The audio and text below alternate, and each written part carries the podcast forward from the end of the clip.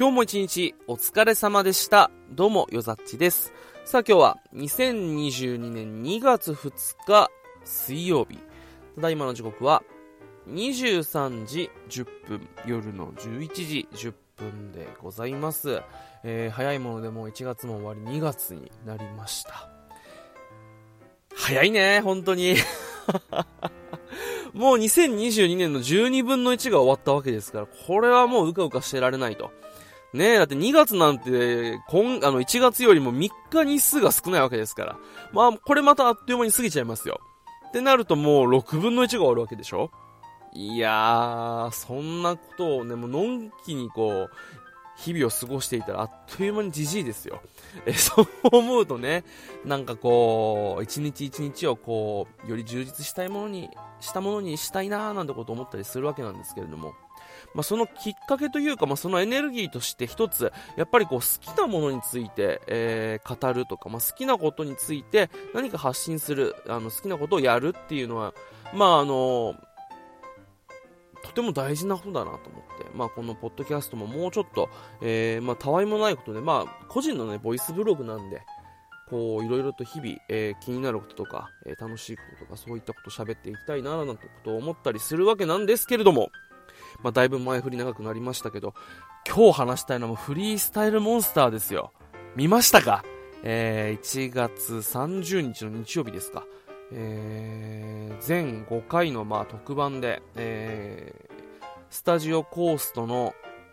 あの閉館に合わせてですね、まあちょっと今までありがとうっていう、まあ感謝の意味も込めた、えー、特番をですね、フリースタイルモンスター、アベマ限定ですけどやってたんですけど、まああの、先週最後のチャレンジャーのシーマが、えー、4人目の、まあ、呂布カルマと戦うところまで、まあ、フォースステージ、まあ、ラスボス戦の1個手前のステージまで来て、さあ、いよいよどうなるみたいな形で今週、えー、始まったわけなんですけれども。いやー、やばかったですね、本当に。まさかこう、なんて言うんですか、この、般若が、えー、最後の、まあ、最後に出てくるとはとても思わなくてですね、結構呂布カルマのラップもいいかと思ったんですけどね、2回目に関してはもうクリティカル。でね、あれ、まあ、実際にこう、映像で見てる側と、実際にこう現場で見てる側ってあれ結構乖離、まあ、ズレがあるんですよね。なので、あのー、て言うんだろう。まあ、テレビでは字幕もついてるし、なんかこう聞こえやすいし、でそれまでの流れっていうのもしっかり整理されてるから、なんかこうフラットに見れるんですけど、あれ、まあ、現場に行くと、僕らがもう何週間かけて見ているものを、本当にもうその、数十分で一気にやるわけですから、熱量って半端ないわけですよ、あれ。1回戦勝って、ファーストステージ勝って、セカンド勝って、サード勝ってってなると、あ、どんどんどんどんこいつが勝ち上がるの見たいっていうことで、こう、最初アウェーだった、あの、スタジオが、どんどんどんどんお客さんを味方につけてホームになっていくんですよね。っていうところでちょっと呂布カルマは、飲まれちゃったのかなまあ、なんか久々のね、まあ、あの、スタジオコーストの収録だったっていうこともあって、えー、こう、なんか、聞いてる分にはかっこいいラップしてたんですけどね、なんかちょっと負けちゃって。で、まあ、本当にこう、3年ぶりのバトル、しかもその3年前は、まあ、卒業した R 指定との、まあ、あの、ラスボス引き継ぎの最終バトルですよ。あれからもう3年経ってるっていうことにまず驚きなんですけど、まあ、その3年ぶりのバトルで、えー、出てきたハンニャ対シーマっていう対決で、これがもうね、かっこよかったっすね。やっぱりこう、まあヘッズというかさ、こう、なんて言うんだろう。ラッパー、ハンニャとしてこう知ってる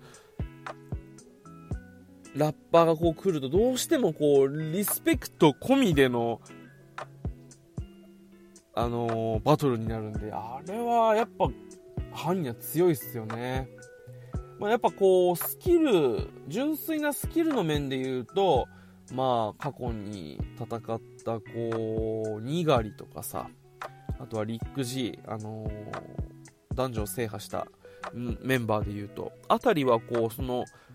リスペクトとかそういったものを一切こう排除して、もう本当に純粋なラップのスキルバトルっていうところにこう終始して、まあ、あの、技ありみたいな感じで勝ったところはあるんですけど、やっぱりさ、こう、ハンニャの強さっていうのはこう、人間力、もう本当にやることやってきた、この人が言うからこそ、この言葉は光るっていう、あの熱いバイブスでこう、ね、着実に積み上げてきて、武道館公演までやってきた、本当にもう、一流のラッパーが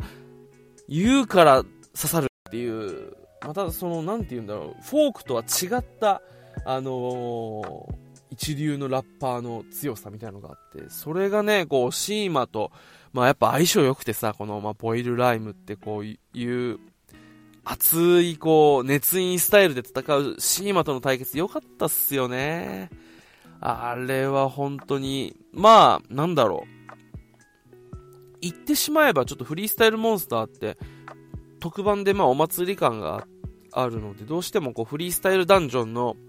あのレギュラー放送していた時に比べるとなんかこう緊張感を持ってハラハラドキドキっていうのはちょっと少なかったんですけどそれでもやっぱりこう引退したあのラスボスのバトルがしかもこうガチで、えー、行くあの熱量バイブス満タンのバトル見れるっていうのはやっぱテンション上がりましたよね。で、また一発目のね、ビートがロイヤリティっていうのもあれいいっすよね。めちゃくちゃかっこよくて。あのー、なんだろう。あのビートで開幕して、で、まあ、あのー、二つ目がこう、マジで、はい。まあ、梅田サイファーのビートですよね。で、最後、フェイト、まあ、アナーキーのビートで締めるっていう、あの流れもめちゃめちゃ綺麗だったなと思って、こう、なんて言うんだろう。あのー、もちろん、こう、シーマ対ハンニャっていう、まあ、ラスボス戦っていう、この、ずっと終始バチバチっていうわけではなくて、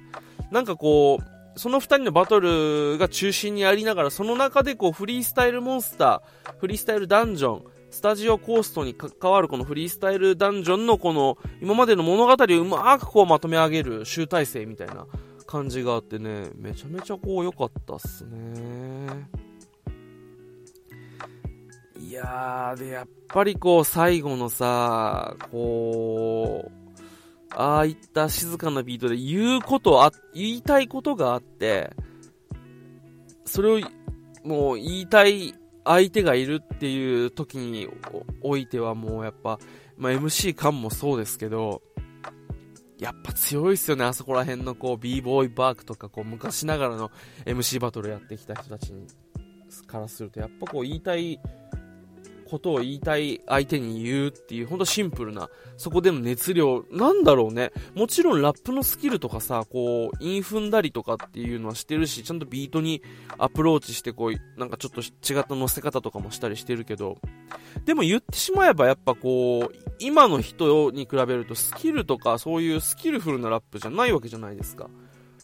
でも、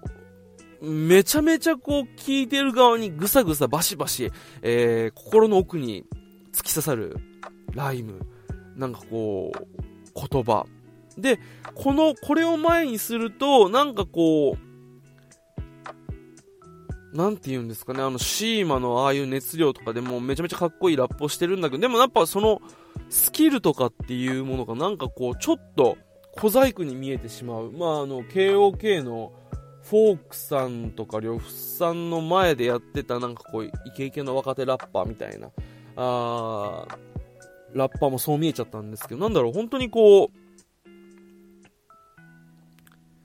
なんか軸があるラッパーっていうのはなんかその佇まいだったり言葉っていうものだけでなんかこう伝わる伝える力。まあ本当人間力っすよね。だってどの口が言ってんのっていうラッパーだったらもういくらスキルフルでも説得力ないじゃないですか。まあそれはこうスキルっていうものにをまぶしてもでもスカスカだったりするわけで。だからそこら辺でスキルがないわけじゃない。もちろんなくてやっぱ音源とかかっこいいし、いい、面白いし、っていうこうラッパーとしてのスキルはある中で、もう芯が、軸が骨太だから、シンプルなスキル、シンプルな言葉でも届くっただもう、その言葉の熱量がとんでもなくもうグツグツマグマのようなエネルギーでっていうところでね、本当にこう、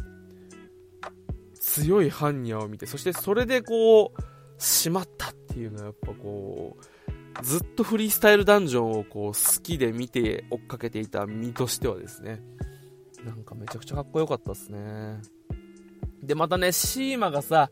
あのー、これまで R 指定と対決して、まあ、負けたり、あとまあ、2代目になってからは、えー、両フカルも倒したけれども、こうちょっと賞金ゲットして、えー、リタイアとかっていうのがあった中で、最後の最後でこう、やってきて、で、まあ、多分本当にこう、いろんなバトルとかの裏側の動画とか見てると、本当にいい人なんだろうな、なんか気のいいあんちゃんみたいな感じなんだろうなと思うけど、やっぱバトルではこうバチバチでやってくるわけじゃないですか。もう殺したるぜみたいな。あの、だからこそあの R 指定とシーマの戦いとかめちゃくちゃかっこよかったし、今でも、まあ、なんだろみんなの記憶に残るめちゃめちゃ名バトルなわけなんですけれども、そのシーマが本当にこう、一ヒップホップファンというか、こう、少年のような、あのー、目になって、こう、般若の言葉をこう、聞き漏らさず、え、聞いてるっていう、あの感じとかもめちゃめちゃこう、MC バトルならではというかさ、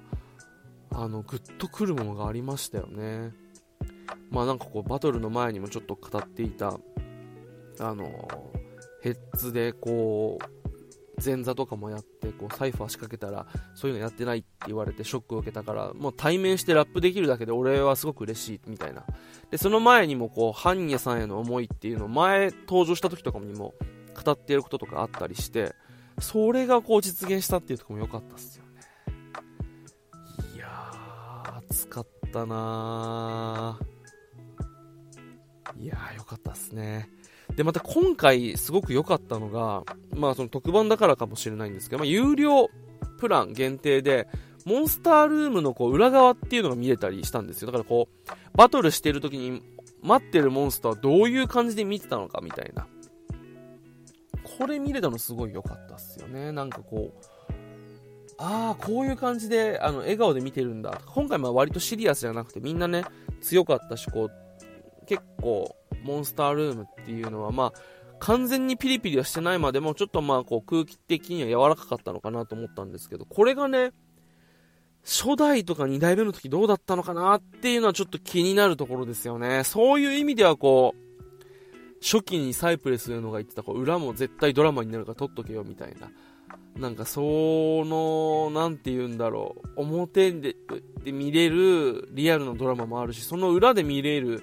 見られるモンスターたちのドラマっていうものもなんか今回見られた気がして、なんか本当にフリースタイルダンジョンの集大成みたいな感じの特番でしたね。いやー、しかし初代とか2代目の頃のモンスタールームの映像とかあったら見たいっすよね。